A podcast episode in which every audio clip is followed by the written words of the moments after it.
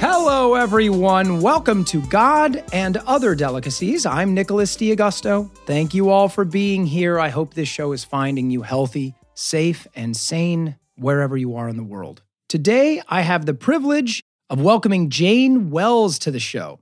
Jane is an award winning broadcast journalist with over 30 years' experience in the news media. She has worked all over the country, moving up from local news stations to national ones, but it is at CNBC, her current employer, where she has spent the bulk of her career developing features, special reports, and contributing to breaking news coverage. Among her many awards, Jane received a Peabody in 1992 for her role in the live coverage of the Rodney King trial. Jane is also a podcaster, having developed the Strange Success franchise for CNBC and now self producing her new podcast, the Top Story Tonight franchise, the latest iteration of which focuses on Jesus with Jane's modern twist. We're going to hear all about that and a lot more. Welcome to the show, Jane. Woohoo! Thank you for having me. Oh, Jane, it's a pleasure. It's an absolute pleasure. And I'm so glad that I've gotten to meet you through our, our mutual friend, John Lockhart. It's been a real pleasure. I've been very impressed getting to watch you. And we've done certain live shows, online virtual shows, talking about podcasts. And I've enjoyed getting to know your career. And I'm I'm impressed by you and I'm excited to get to learn more about you. Well, thank you. The feeling's mutual. You're such a, a genuine person, and that's hard to find, especially in Hollywood, as you know. Well, thank you very much. So, tell us a little bit about just the basics. What is the show and, and why did you come up with it? How did you conceive Top Story Tonight, Jesus? Well, it is the retelling of the life of Jesus, arguably the most famous man who ever lived as if modern media and social media existed 2,000 years ago. So you've got cable news and Instagram, and Herod is tweeting at 3 a.m. about fake news of the king of the Jews being born. And we have all this kind of stuff chasing around. First, in the Christmas story, there are two episodes out for that now, and then in the spring, we'll have four episodes for Easter, trying to figure out who is this guy? Is he real? Is he a commie? Is, you know, that kind of thing. He wow. hangs out with fallen women. And there's a long story behind it, but basically, this is something I had wanted to do for the Old Testament, and all the stars seemed to align to do it for Jesus. And I hired a cast of two dozen voiceover actors, did a Kickstarter campaign, and I think it's hysterical. I think at times it's very thoughtful. In between the scripted breaking news bits, I also talked to some theologians and biblical historians who provide some context about uh, the first century Judea and what we really know about a man called Jesus. And why would you believe any of it? Well, I alluded to wanting to talk to you more about this later, but I think I have to know a little bit now. How does you live with the tension of having to represent all these disparate points of view on this subject. So one of the things that we do being raised, you know, as I was raised Catholic, we associate ourselves with the defense of the idea and the adherence to the to the joy and the love and the belief and the faith of that idea. But you're really bringing in all of the points of view into one show. You know, you have to represent with authenticity the most critical side as well as the most faithful side. Am I right? I think it's pretty much a reflection of the attention in my own faith journey. Oh my gosh, I'm already getting choked up talking about this. What are we like three minutes in, Nicholas? Good job. Oh, thanks. So I wanted it to be a podcast for believers and non believers, for people who are interested in history, interested in religion, interested in this man that so many people have committed so many acts in his name. And we could argue, well, I don't think we would argue. A lot of those acts would not be things Jesus would do. Right. There's quite the spectrum. Yeah. and it's been, I'll tell you, when I first started it, and we can go later into the whole backstory of how it came about, but sure. I decided when I was going to do this to reread the Gospels, not as a Christian, but as a reporter. And that was such a different way to read them and wow. to start saying, well, this is not logical, this is not rational. And it takes me back into my early adulthood. I was one of my majors at USC was philosophy. And I found myself very drawn to the a group of philosophers called the British empiricists, where all we know, all I know is that I am. Mm. All and everything else around me, I'm not sure that's real. All I know is I'm aware of my own consciousness. And so when you come from a Christian upbringing and find yourself to that sort of total, uh, you know, you're going to have to prove everything to me, it's very challenging. And you realize then, all right, I'm going to have to make a choice. One of my professors at USC, Dallas Willard, who was a very well known uh, Christian thinker, and I said to him, How is it while I'm in class? I question all of this, and then I can go outside and say, look at the sky and nature and say, No, I believe God. I believe there is a God. I believe this. Mm. He says, Well, that's what you that's up to you. But most philosophers were also believers. So they found a way to bridge that tension. And it really is a matter of choice. I think in times we're getting way ahead here, but I think sure, go ahead, I've though. decided I've decided, you know what? None of it makes sense. What if it's not true? And I look around and every cell in my body rebels against that idea. Mm. And I look at my children, I look at a flower, I look at the bees, I look at just the diversity of life, I look at the stars at night, you know, Jupiter and Saturn and Mars. You can see it's been a wonderful year for seeing the planet. Then I think, mm, this this just didn't happen. So I made the choice to believe which of course faith is what being sure of what you hope for is uh, certain of what you do not see. I've made that choice to believe in the face of all logic earthly logic with whatever percentage of our brain we're using is not there. It, it, it's saying it's not true. So i approached this project with that tension. And i think you come away from listening to it at the end knowing i believe but that i have chosen to believe not that it's so clear. People will say, oh, yeah, you can prove this, you can prove that. No, you can't. But what was interesting is in the research finding out that there were mentions of Jesus outside the Bible, particularly by a couple of Roman elites who were talking about these new Christians. And the famous first century historian Josephus mentions Jesus twice, though there is a big debate over whether or not he actually did or somebody added that later, some Christian scribe later. But those are the things we go through. And in the end, I always go back to you had these remaining 11 apostles stuck in this room, terrified. Their Messiah, their Savior, is dead. They saw him. They saw him killed by Rome. They're hiding in a room, terrified they're next. And then within days or weeks later, they are all out there in public saying, He's alive, He's alive, He's, he's God. Why would they do that? Why would they suddenly all go insane and put themselves at great risk, which ended up costing many of them their lives? And wow. that's something that I always come back to like that that switch that went on. How did that happen? Oh, that's very powerful, Jane. It's really beautiful and very compelling. And I think a wonderful sell of why we should all be listening and tuning in, not to mention what you opened it with, which is that it just sounds like it's going to be very entertaining. It's hilarious. Herod's hilarious. Just the guy who plays Herod is hysterical. Jane, thank you very much for that. I really appreciate you sharing. I'm so glad you're here. And now I got to know about breakfast. What'd you eat? Same thing I always have. I'm so boring. I had half of a sprouted wheat bagel from Trader Joe's with some peanut butter and some French vanilla coffee. If you wanted to poison me, that's as good as that. I have it every day. I'm a creature of habit when it comes to breakfast. And when I do switch a habit, which I do every 10 years, then that becomes my habit for the next 10 years. So I can't explain it, but that's what I had. Two things. One, do you get your peanut butter and the French vanilla also from Trader Joe's? Of course. Of course. Of course. okay, good. Now you know where to go find me if you want to hunt me down. All right, very good. I won't ask what neighborhood. The other thing is, what inspires a switch after 10 years? How do you get a new breakfast routine? Okay, all I can figure out is, and I've thought about this, Nicholas, something has disrupted the habit. Either something wasn't available or, and I had to try something else. You're traveling or something. Yeah, or I, the habit I had before was to go to Western Bagel and get uh, a sun dried tomato bagel toasted with very easy on the light cream cheese. I must have done that for 15 years every morning. Wow.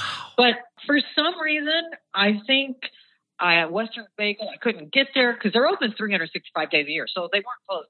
Maybe my husband brought home these traders. I don't know what it is, but that happened. That had to have happened seven or eight years ago, and it's been that ever since. So you're not quite due, but you're nearing a new seismic shift in your breakfast. Uh, yes.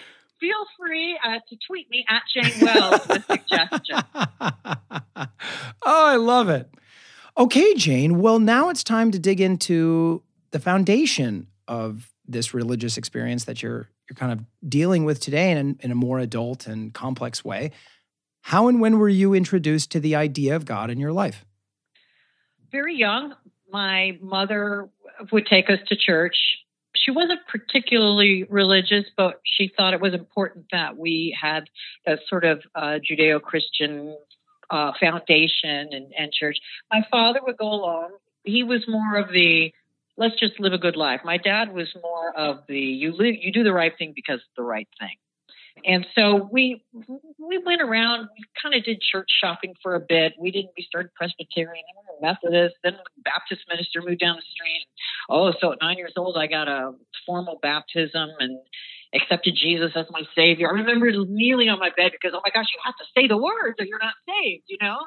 Oh Lord Jesus, I accept you as my Lord and Savior, thinking like, okay, I'm good now. You know, why nine again? I'm sorry, why nine? I thought you said that because it... the Baptist minister moved down the street, so we started going to his church. I see. So you, I see. So you had not been baptized before that, although you had oh. been practicing in certain ways. Well, I had the baby baptism at the Presbyterian Church, but that doesn't count. Right. This is the legit being born again, almost kind of saving. Okay. Yeah. So this was a big deal. And your mother chose to go down this route when the Baptist minister moved down the street. Did your oh, father also latch on at that point? They liked him. I, I think my dad just went along because it didn't bother him. Believe me. Then we went. Then I ended up somehow with a friend at a in high school at a Lutheran church. So mm. I don't know what to tell you, but I liked the Lutheran church because it was. Uh, I liked the liturgy. I call it Catholic light. It had. I liked the feeling yeah. that you had been saying, you know, the Apostles' Creed and all this, because all the churches I'd gone to up to that point didn't really have it, and um, and so I I did all that and and and went off to college and like most people in college, I stopped going to church, mm. but still believed. Although, as I told you, I was a philosophy major and had this this constant battle. And then married my husband, who'd been raised in the church, in the Lutheran church. Never, my husband had believed from the moment he was born, has never had any doubts, has never had any, you know, debate. It's like, okay, whatever. I don't know what your problem is. I believe it. So we married. And then when we started to have children, like many people, I thought, well, let's get them baptized and get them, get that Judeo Christian framework for them. And it stuck with one and not with the other. Hmm. So that's, there's a lot of interesting stuff here. So, first, I, I imagine your parents are not alive anymore right? They passed away, correct? Yeah. When did they when did they pass? Um, my father was older. He was 49 when I was born. So he passed away uh, at the age of 83. Uh, he passed away in 1995 and my mother passed away 20 years later. Wow, wow. Can I can I tell you a story about my mother's passing? I would love to hear a story. Of course. Right, if you're inspired to tell me, of course. I'm going to start crying again, but I'm not. I'm going to suck it up. You can cry. Lots of people well, cry on this show. I, I, it's it's not a pretty cry, so let's let's try and keep it That's intact. fair. That's fair. My mom was on hospice, and uh, she had she was 88. Breast cancer had returned. My mom was amazing, fighter, stubborn, never felt sorry for herself. How long so had she, been in remission? How long did she have a remission? She uh, 17 years. Whoa, that's a long. And then it one. came back, and she still fought it off for another five years. She wow. was wow. tough. Wow.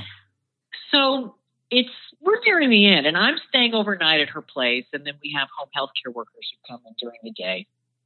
And it's uh, right after Christmas time, right after New Year's, actually. Jane, and, I'm sorry to interrupt, but do you have siblings? I don't think I got that. Oh, yes, I have a, a sister and three brothers, but I'm the only one living in Southern California, which was near her. Okay, so you're the primary kind of caregiver at this point in that yeah. way, or you're the primary familial caregiver, yeah. like attention giver. Okay. Yeah. And uh, I was staying at night, and so she was days away. She was breaking down, and I was supposed to get up at every two hours and give her either morphine or atropine. Uh, uh, the nurse had taught me how to do it. Since I was a family member, I was allowed to do it. And it was near the end, and I'm in bed, and I got the alarm going off every two hours to get up. And if if her breathing is labored, I'm supposed to go in and, and give her some atropine. She's not conscious, by the way. She kind of is. So I the alarm goes off, and I'm like, man, I'm too tired. I, I listen. I'm like the breathing disease. I'm like, okay, no, I, I'm gonna, I'll get up in another two hours. This is such a horrible daughter I am, but I'm, I'm so tired. I'm working full time, the whole thing, and so I blow it off, and maybe a minute later, there is a thudding on my pillow. Wow. And I wake up, I look up, and there's nothing there. And I like, what the heck did I dream that? And I lay back, and it happens again. And I thought, all right, God, I'll get up. So I thought I better get up and get down there. So I w- walk down the hall and I g- give her some atropine, and she she survives another day. And that following night, when it's time to get up, I thought, well, I better get up. I'm not going to risk Yeah. another thud. And when I went in, that's when she passed, when I was there. Wow. And if I hadn't gotten up and walked in, I would not have been with her and held her hand wow. when she passed. And it was the most powerful, most beautiful. I felt so humbled and honored to do that Wow. and be there. What a beautiful moment. That's gorgeous. Does she, in that moment, can she squeeze? Can she give anything No. back to you? No, but um, I mean, I- obviously, her- you're you're you're there in tune with her breathing and her life, but I just was wondering. no, but the last exhale sounded like my father's name. My father was Oh. Ed. Now, I don't know if I imagined it, but that's what it sounded like. And she was very much, in the last few years of her life, very much a believer in God and, and happy to, like, you know, I've had a good life and I'm, I'm happy to go to the next life. And I just felt that read into it whatever you will. Those thoughts were real. Why? I think it was to make sure stick to the schedule because you're not going to want to miss the schedule. yeah. Jane, that is so beautiful and so powerful and so. It is the essence of the type of thing I love to talk about. It's so mysterious and it doesn't matter if there's external, experiential evidence. It is a truth as we as individuals understand truth. And it's just really beautiful. So thank you for sharing that. Oh, I'm glad I did. She would be very happy to know that. Well, what a lovely place to take the first break. My goodness. Jane, we'll be back in just a minute, okay? Mm-hmm.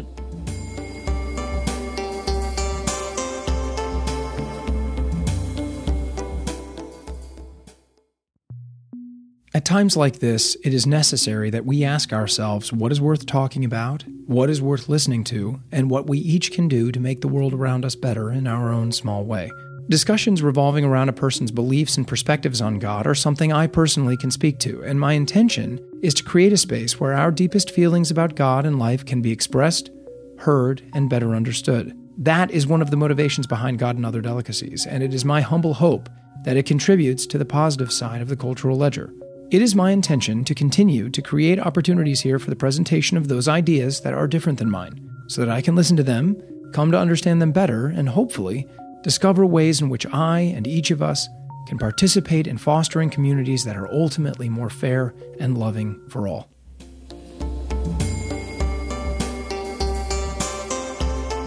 All right, everyone, we're back with Jane. And I just I said thank you off, mic. I'll say thank you again, Jane. That was just absolutely beautiful. And I appreciate you being so open to to share such a lovely personal experience.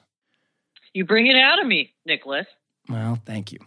We want to go back to the choice you make after your collegiate years at USC and you're introduced to the philosophical framework, you're introduced to the deep thinkers, And there's this part of you that still feels certainly spiritual and also religious to the point where at some point you begin to identify or still solidify the identification with Christianity. So, how does that journey happen? Yeah, I think it's, I think the word Christian has so much baggage with it now. It's almost like I'm afraid to say I'm a Christian. I yeah. prefer, I think, to say I follow Jesus, mm. um, which mm-hmm. I think is often two different things. Now, believe me, the 99% of the time I don't follow Jesus. Mm. Jesus is like, hello over here. And I'm like, oh, yeah, I'm sorry, I'm being selfish and judgmental and sarcastic. And believe me, I am so sarcastic and so judgmental and so snarky that um, my kids make fun of me when I say, "Oh, that's not very Christian of me." That's kind of one of our running jokes because I say it so much. But I I move into adulthood and then I go work in an industry, the news media, where Christianity is not highly rated or thought of, and to to identify as a Christian people say, unless you're working at Fox News, that they think you all you need to work at Fox News, that sort of thing. And then to go out and cover stories, you have to um, you have to cover the facts. You have to cover the story. You have to run after people. You have to knock on doors. You have to uh, you know knock on a door. Uh, your son's been murdered.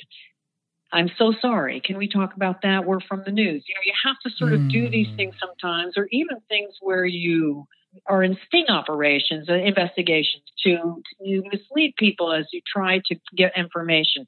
And I mean, I only do that when I'm convinced somebody is a criminal. But it's the sort of thing where there are times where I've not acted. I put on my game face for work. Well, I read, I mean, I'll just take one out. I read that you did an undercover thing about being a prostitute, right? Oh, yeah. Oh, that's okay. This is a great story. And, it, and there's a tie in. Oh, good. I was working in Miami in the 80s, in the mid 80s. I was a very young reporter and working on an investigative sort of a 60 minute show. In Miami in the mid 80s, man, you had everything. You had riots, you had boat people, you had the cocaine cowboys. It was just, you had Miami Vice. You literally had Miami Vice. Wow. So AIDS was up and coming, HIV, and, and we decided to do a story on how many people out there are picking up prostitutes with this whole AIDS thing going on. Mm. And we figured the only way to do that was to pose for me to pose as a prostitute. Wow. Now, legal implications were well, we're not going to, we don't have a liability. We're not going to put you out there with camera crew. So we had to coordinate with the real Miami Vice, with their Vice squad, and they would have a female Vice officer undercover out there with me while I was doing my thing. It got very complicated because as a member of the media, I could not testify uh, in a trial because it, it would just look like I was an arm of the police if I did that. Oh, sure. You're not coming across as unbiased. Right. It's like, I'm, what are you, a, a journalist or are you a, a cop? Right. So it was agreed that if someone solicited me, she would have to overhear it. So she would make the bust. So if I if somebody came up and solicited me, she would say, "Come on over here." The car would pull up, and and that's where the guy would be busted, and then the camera crew would come out of the van, and we would interview him. Okay, now there's so much here that red flags are going off. We decided on the cameraman side we were not going to show their faces because they're not murderers, you know. I mean, they're just they're Johns. So what would happen is the vice squad would make the arrest. We would come out and videotape the guy from behind while I would ask him questions like, why did you do this? Who are you? Uh, don't you know about HIV? Believe I was 24 years old. Okay, I thought this was going to be the most awesome thing ever. It's amazing. You're 24. Oh, I, I did so many stupid things. This is another reason. It's a really baller, man. I mean, you're really like you're really like full of steel. That's crazy. Oh well, hold on. so I'm supposed to look like I'm a drug addict, and I didn't do a very good job of it. So I'm walking up this game Boulevard, this part where prostitutes are, and the camera crew's hidden in the van, and nobody stops for an hour. Now, the vice cop, there are guys stopping every 10 minutes to proposition her. Nobody's stopping for me. And they are laughing so hard because I can't even, I can't even, nobody wants me. So finally, finally, this guy pulls over to proposition me. And I could have kissed him because I said, Well, thank you. Thank you so much. so the other female cop hears, calls him around. They bust him. He gets out of the car. He is shaking. And the camera crew gets out. And I said, Look, we're not going to, we're not showing your face. We are not showing your face. I'm a reporter. I want to ask you a few questions. And I've never done this before. He was a minister. he was a minister. Oh. And I said, We are not going to use your name. We are not going to show your face, but I do want to ask a few questions. And he, you know, I've never done this before. Ah, ah, ah, that whole thing. I, oh, I know. It's terrible. It's terrible. And I felt so conflicted because, again, these guys are not murderers. But in fact, if they're going out and getting HIV and going home and giving it to their wives in the mid 80s, we didn't know that much about HIV could be a murderer. Mm. And so, on the other hand, I thought, no, this is a legitimate story, and it'll get the word out that maybe a few people out there will be terrified and figure, you know what, I'm not going to do that. I'm not going to pick up a hooker. If I do, I'm going to use safe sex. And we also interviewed some prostitutes as well, as well about their own fear factor. But that was sort of an interesting thing where the, the one guy, or at least the first guy, I managed to get a couple more later, was a minister of a local church. Wow. It's amazing that that still feels surprising to me, even though after everything we've been through, and we're not going to go down that road too far, but I, it's just, it's just so sad. It's just so sad that, I, I mean, it's such a large topic, but I just have always felt so sad that there are these people that choose this life and live with such hypocrisy about it. Well, I mean, we're all hypocrites. We're all hypocrites. These guys, though, and women, they hold themselves, or they're supposed to, to a higher standard, which is why we're either gleeful or horrified when they fall. And that's why I'm like, you don't don't buy into the preacher. Yeah. Buy into the Jesus.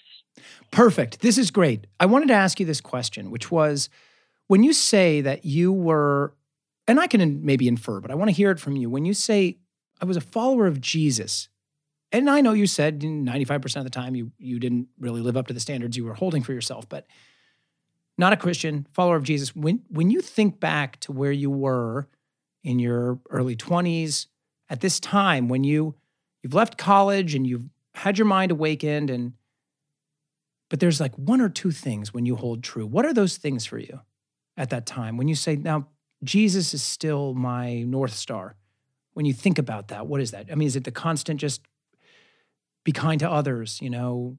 What what when you think about what makes you someone that said no it's jesus still means something to me what is that reason? I would say two different reasons then and now. Then it was just the a love that is indescribable a love that is so not romantic love a love that comes from the depth of our creation which is that um, all, all of us are God's creation. God loves all of us. And the word love is almost not even the right word. And loves so much that he that he suffered the most gruesome and painful death to take our sin upon him. And then kick that can down the road and just come back and overcome it. But but even just beyond that, just just the love. And I would say in the last year since I've been embarked on this project and everything that's happened in the last year, it's just how radical he was. He was such a radical. And of course they were going to kill him because he was all about the last will be first and you got to give up everything and this this radical that i'm gonna i'm gonna have dinner with tax collectors i'm gonna touch lepers and cure them. I'm going to be with prostitutes. But I love everybody. My father loves everybody. He's the first guy who basically said, You can't take it with you. And it's so true. And all this planning and this and that and the other and hopes and dreams, instead of just realizing that God loves me And I need to look at the person next to me and love that person the way God loves me. And that's very hard to do. And it, and it, and it means you have to be in the moment right now. It's a radical, to me, Jesus, I love him now because he's such a radical. Uh, you know, you think of all the social unrest this year mm. and um, the people who who say they follow Jesus and those who don't. And then you have to wonder, well, who's really following Jesus and who isn't? Yeah. That's definitely something I I grew up with. I the liberation theology idea, the you know, the Oscar Romero stuff. I mean, these types of people mm. that when I I studied in the Dominican Republic for a semester when I was in college and it was very much about a retreat oriented group and being in a place where you really were around I was around marginalized communities, people in marginalized communities that that suffer the empty holes of the economic landscape. And the message of Jesus lives in a way there that it, it feels alive. It doesn't mean that everybody there is is a lovely person, even if you're marginalized, right? There are all kinds of people that are we're duplicitous people, we're angry, jealous people, but it does feel like the message really lives in a place like that. It's easy to not feel that message in our world so much. I agree. We've cluttered our lives with so many other things that, yeah, we're just, we have very cluttered lives. It's easy to block out what's important. So, Jane, does this man get prosecuted, this minister? I mean, when you say, was he charged? I don't know. Uh, he was certainly cited uh, I think back then and probably now is still a misdemeanor. Um, so there is that sort of feeling of, well, I just ruined your life. And, you know, there, there were many times like that where you feel like you're a hanger on. I covered Columbine, which is, oh my gosh, oh, terrible. Wow. I, mean, I covered the O.J. Simpson trial, all sorts of things. But after Columbine, I just, my kids were still young, and I just decided I don't want to do any more stories on dead children. And that's when I made the move to CNBC to cover business news, where it's just money. And certainly there are tragedies aligned with money, and certainly there are many uh, challenges to face when you're talking about money. But I, I really, it was a good move for me to make. Wow, I didn't I didn't know that about your journey. That's really interesting. I didn't know that CNBC came the opportunity came out of the desire to get away from just the most visceral horrors of of the day. I mean, when you're at Columbine and people were like, "How can there be a God?" and all this sort of thing, and it is t- it is tough. Those are challenges. We've all had loss of of people who should not who've gone too soon, and, and but to go that way and just those the two young men and what was happening there, that's when you know you do believe. I believe I believe evil exists as a force. There is evil. It's not just, oh, there's something wrong with the way their kid was raised, or maybe there's a chemical imbalance. I do think there is this sort of realm. I do. Even though I can't see it, I sense it. I feel it that there is this battle going on that's bigger than what we see, and evil is part of it. Mm. But again, that's another thing when you say things like evil or the devil, those words have so much baggage, and people think of a certain type of person who says them. And maybe it's my own problem that I shudder to even say it. Like, why am I? Why do I shy away from saying, I am a Christian? Even just saying that right now, Nicholas, it makes me kind of cringe a little just because sure. of what's been what the word means, what the how the word is used. Yeah, it's not certainly not hip in our world. It's strange because there are so many people that identify in that way. There are so many religious people. I have dear friends that are practicing faithful Jews. They keep all of the holidays. I have friends that are practicing faithful Christians that keep all the holidays. And yet, look, there's been a lot of bad press and for legitimate reasons about the Christian church. And there's been a, a horrible history aligned with many, many choices in the terrible humans that have mostly men that have committed horrible acts in the name of Christianity. So there are reasons to hesitate when you're a thoughtful person that understands history. But at the same time, yeah, when you feel it authentically, it does seem strange that we have that reaction when we say things like that. Or at least I do. yeah, well, you're not the only one, I don't think. And and the evil thing is something I really think about too. I, I'm still I love these conversations because I want to learn. I, am not in this conversation because I feel like I have any answers. I ask a lot of questions because I like to learn and I'm trying to figure out what other people think and I like having the conversation. The evil thing is something that for certainly for a while I felt, no, I don't feel like evil is a force. That's what I've been feeling. But, you know, I hear you talk about it and I think, what does that mean?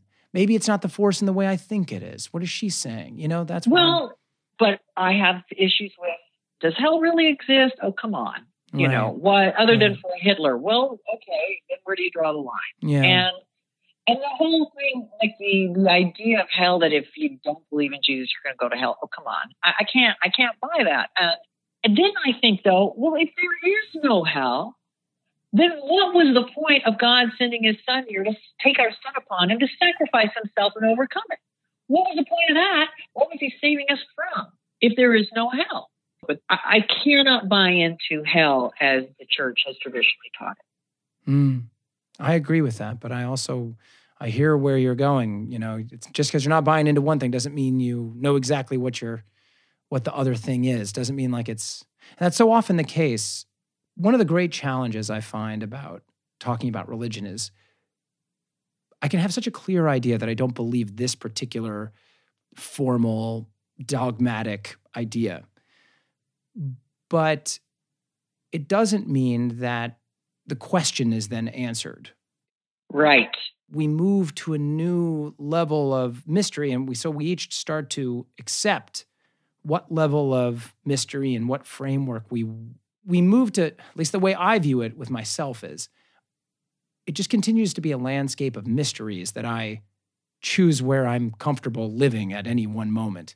And some people like it really specifically written down in a way that it's been written down. And and you're saying and maybe I don't like it that way but doesn't mean that I'm not still thinking that that idea has resonance.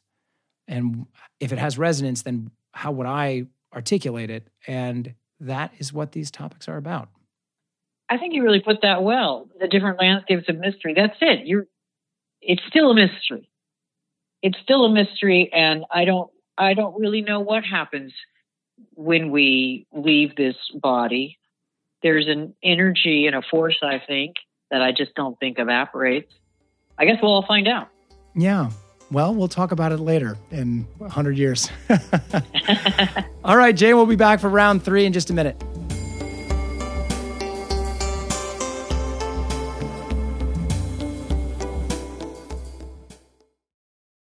God and Other Delicacies has a weekly newsletter. If you'd like to subscribe, email me at godsdelicateshow at gmail.com and I'll put you on the list. Also, if you're listening to this show on iTunes right now, I'd love it if you scrolled to the bottom, hit five stars, and wrote a one to two sentence review. It really does help the show reach more listeners, and it means a lot to me because I read them, and it's nice to read nice things.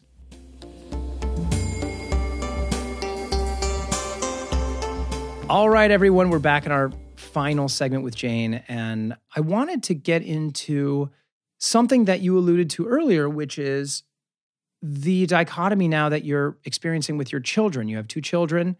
You said one of them practices the faith or considers him or herself faithful or Jesus loving or Christian, and the other doesn't. So, could you talk a little bit about that?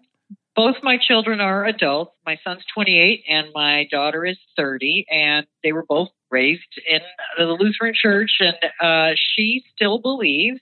He does not. Uh, my son is married to a Japanese woman, and they have a beautiful baby boy. And so there's no structured religion uh, there at all. And my daughter is engaged to a wonderful young man who is Jewish, but who isn't really practicing. So it's this interesting thing where I sort of always thought, oh, you know, my kids will, you know, marry other Christians and all that sort of thing. And that's completely gone uh, out the window. And they're fantastic and great for my children, which is the most important thing. And then part of me thinks, well, they're not they're not averse i mean to going to church or christmas or whatever. Um, and uh, that's really God's God's job. You know, maybe this is a way, uh, and believe me, I'm not into proselytizing, but maybe this is a way for the word to spread to people who would have never heard it otherwise. And I don't know. You know what? I don't know what God's plan is, but that's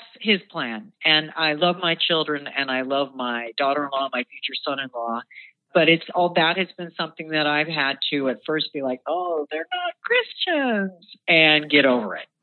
Yeah, that's there's a lot inside that and i know that because i've i've gone through this own my own journey with my parents i don't practice with my family, although this journey through the podcast is my way of re engaging with these topics and trying to figure out which ways I want to impart these ideas and what ideas to impart to my son. But yeah, it's strange. I can already feel the pull, and I have just a four year old boy, but I can already feel the temptation in me to be like, yeah, I want him to think exactly the way I do about this. right. I'm really into the way that I think oh, about this, and he is going to think ready. exactly with me on this. And so I, I have an inkling, just the beginning, of what that awakening might be, and that it will be dissatisfying at times. When did you first get the idea that you're like, oh? maybe this person's not grabbing on to this idea the way that it works for me. Oh, uh, it, when they're high school, you, you, just get ready. When they're teenagers, I mean, my son, my son is a captain in the Marine Corps, and it, it became clear that he he was not really buying into this. And for me, it's most important that my children believe in God. Just know that that there is a God, and that they have they have a relationship with him. And that I just have to pray for. And I have the feeling my daughter does. But my son, it's funny, I said to him, Do you ever pray? And he said, Only when I have to fly in an osprey. So I thought, okay. That's All something. Right. So when it comes right down to it, you do pray. And that that meant the world to me. So again, it's it's not my job, and it's uh, not my uh, responsibility or ability to make them believe one way or another. And I hope for my grandson to be exposed to the stories. The stories in the Bible uh, are filled with so many lessons, and they're such great stories, no matter what your belief system is. And I, as a grandmother, you know, certainly my daughter-in-law doesn't care. She's fine. Yeah, read, read them whatever you want. She doesn't look. They don't have a problem with it, but it's not something that's front and center in their lives. And I have to just stand back and say, it's not my life. It's not my faith journey. It's their faith journey, whatever that is. When you get to the point where you begin to see your children are no longer your domain right? They're, I guess it's high school, right. maybe. I'm trying to think about myself. I mean, boy, at 16, I was, I was trying to do kind of whatever I wanted to do. I'm sure there's some sort of grieving period, some element of, wow, I'm, you know, my mm. job of this is shifting. And I understand that this is just, this is just the way of life. I know this. I, I, I remember it from the child's perspective. And I now have to prepare myself as much as one can for it to happen to me was there a choice where you began to see this moment where you're going, well, you know what? Now it really is about me defining for myself or answering some questions for myself. It's back to me now. It's back to me and the things I need to think on. I can't, I've given them everything I can give them. They've taken whatever they wanted to take at this stage. I think you're right. Yes. You you reach a point where they don't need me anymore. And it's a process. And so part of part of the process is you know teenagers are horrible so you don't you don't grieve so much you know? Yeah. the break becomes a bit easier. They go off to college and then you're really terrified at first and then you're fine and then you realize are you look at your as my husband and i look at each other like wow hello. It's yeah. back to us again and it really is then thinking about okay you come into this world all by yourself. You're going to go out all by yourself so where do you take yourself and, and re-engage with God in a different way? Much more to me now in a surrender of uh, not these fervent prayers of keep my family safe, which I make and all that, but sort of like God, you know, thy will, not mine. And that has been a lot of what this whole top story tonight Jesus has been. It's been about surrender where I wanted to be successful. Do you? I thought you wanted to do something that, you know, might make people curious about Jesus. So yeah. why is it all about you being successful? So those sorts of things happen now. I'm trying yeah. to surrender. Perfect transition. And I certainly understand this idea. You know, you're doing something that's specific and and nuanced and also uh, it's in a world where you've already talked about it. it's hard to get people to religion is is so touchy in so yes. many ways and there are so many different ways of being religious and being touchy about it there are so many ways of being non-religious or a-religious and being touchy about it you know so just from a marketing perspective you're looking for this specific demographic that's into this idea and it is you have to let go of that and remember every day I'm telling myself, I'm reminding myself, why do I do this? You know, I do it because I love these conversations. That's why. But beyond that, sure, you want to have, you want the show to live and, you know, to have life. Let's talk about why. Why did you do it? You know, you you said an idea. What what idea was it for you that said, okay, I if I have this question, then maybe others have this question? It's not what you think it was. So many years ago, I wanted to write a teleplay. My goodness, a screenplay. We're in Hollywood, ha. retelling the stories of the Old Testament as if modern media existed. So reporters cover the creation of the heavens and the earth. Adam and Eve get kicked out of the garden. They hire Johnnie Cochran to handle their appeal to get back in. Flood with Noah's on the Weather Channel. Jacob and Rachel and Leah are a reality TV show. David and Goliath or UFC.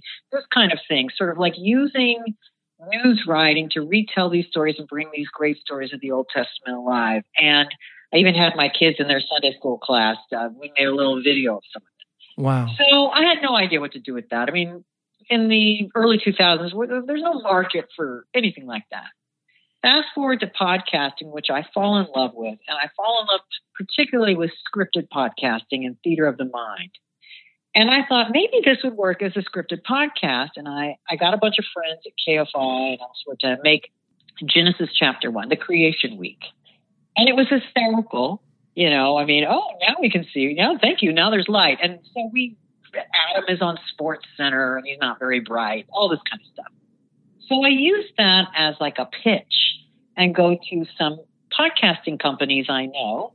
And they both say, this is a great idea but quote, nobody wants religion. Mm. and I thought, wow, that's interesting. Well, one woman who was at Amazon Audible, she's not there anymore, she said, but why don't you do something like the Mayflower? Which, by the way, has religion all over it, but I didn't want to tell her that because it was a brilliant idea. so two years ago, I did. I wrote and produced a six-part retelling of the Mayflower story. I did a lot of research about what really happened, and I had Native American voiceover actors play the native parts, and you know, on this side of the Atlantic. And I had a bunch of people I hired to do the pilgrims and their investors, and on and on.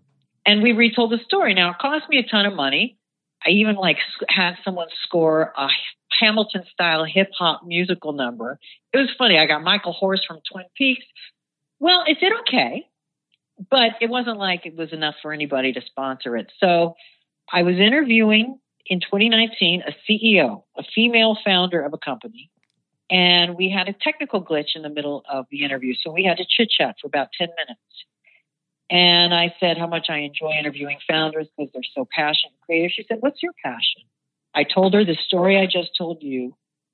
And when I said about the, the person said nobody wants religion, she says, Hold on. She said, If you do something on Jesus, I'll help sponsor it. Now, Nicholas, this was a bolt out of the blue. Wow. I said, okay. A day later, one of the cast members from Thanksgiving said, What are you going to do something on Christmas? So I hmm. felt like the forces were aligning. Two other friends said, Put it on Kickstarter and we'll kick in, which gave me confidence. So I did, raised more money than I uh, expected. Oh, thank you, Nicholas DiAgosto. and also, You're welcome. amazing the people who never would have expected, non Christians that gave. And so I created this podcast. Then I had to market it. Okay, so I'm so controlling while I'm trying to surrender. So controlling, trying to surrender. Mm. I feel like I have all these media contacts, nothing. Nobody wants to touch Jesus with a 10 foot pole. Mm. So I say, God, I'm turning this. So, all right, if this is a failure, I got it. And then two days later, the Wall Street Journal sent me an email saying, Can you tell me more about this podcast? Wow. And so that's how I got that marketing out. So that was one of those when you surrender without expectation, when you just surrender and put it in God's hands, just go with it, see what happens. Wow. It seems like you became more comfortable. Even though you express some discomfort, you're expressing your faith. You're expressing your beliefs. I understand there is mystery involved with these things. I understand that the the edges are gray and ragged and I understand that you're you don't want to be boxed in or defined and I get it. But at the same time, do you feel like there was a an evolution of your faith through this process? I mean, was there some did you come out of this a different believer? Yes, I think coming out is such a great phrase because in the one sense I came out as a Christian. Mm. And that was, I'm not living in some place where you get persecuted. My goodness, to be a Christian in the United States of America, you're in the majority religion. But it was still very scary for me because I didn't know how people were going to react. Again, caring more about what people think than what God thinks.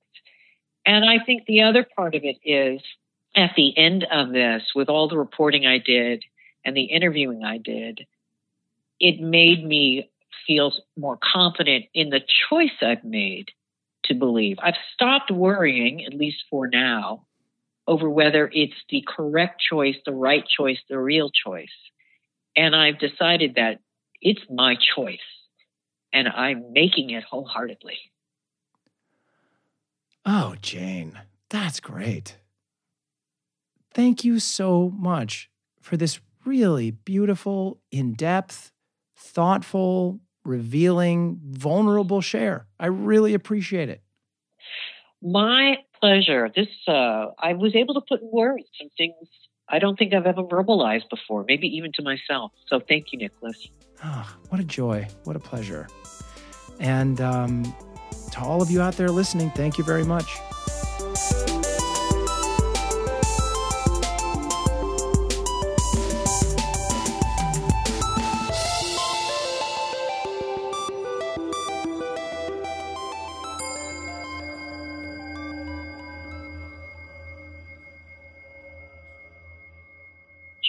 Lutheran church, never questioned my dad. My my husband, excuse me. Oh, I said my dad. Woo! well, we're getting deep. Well, here. I'm not sure I can go there. Uh, okay.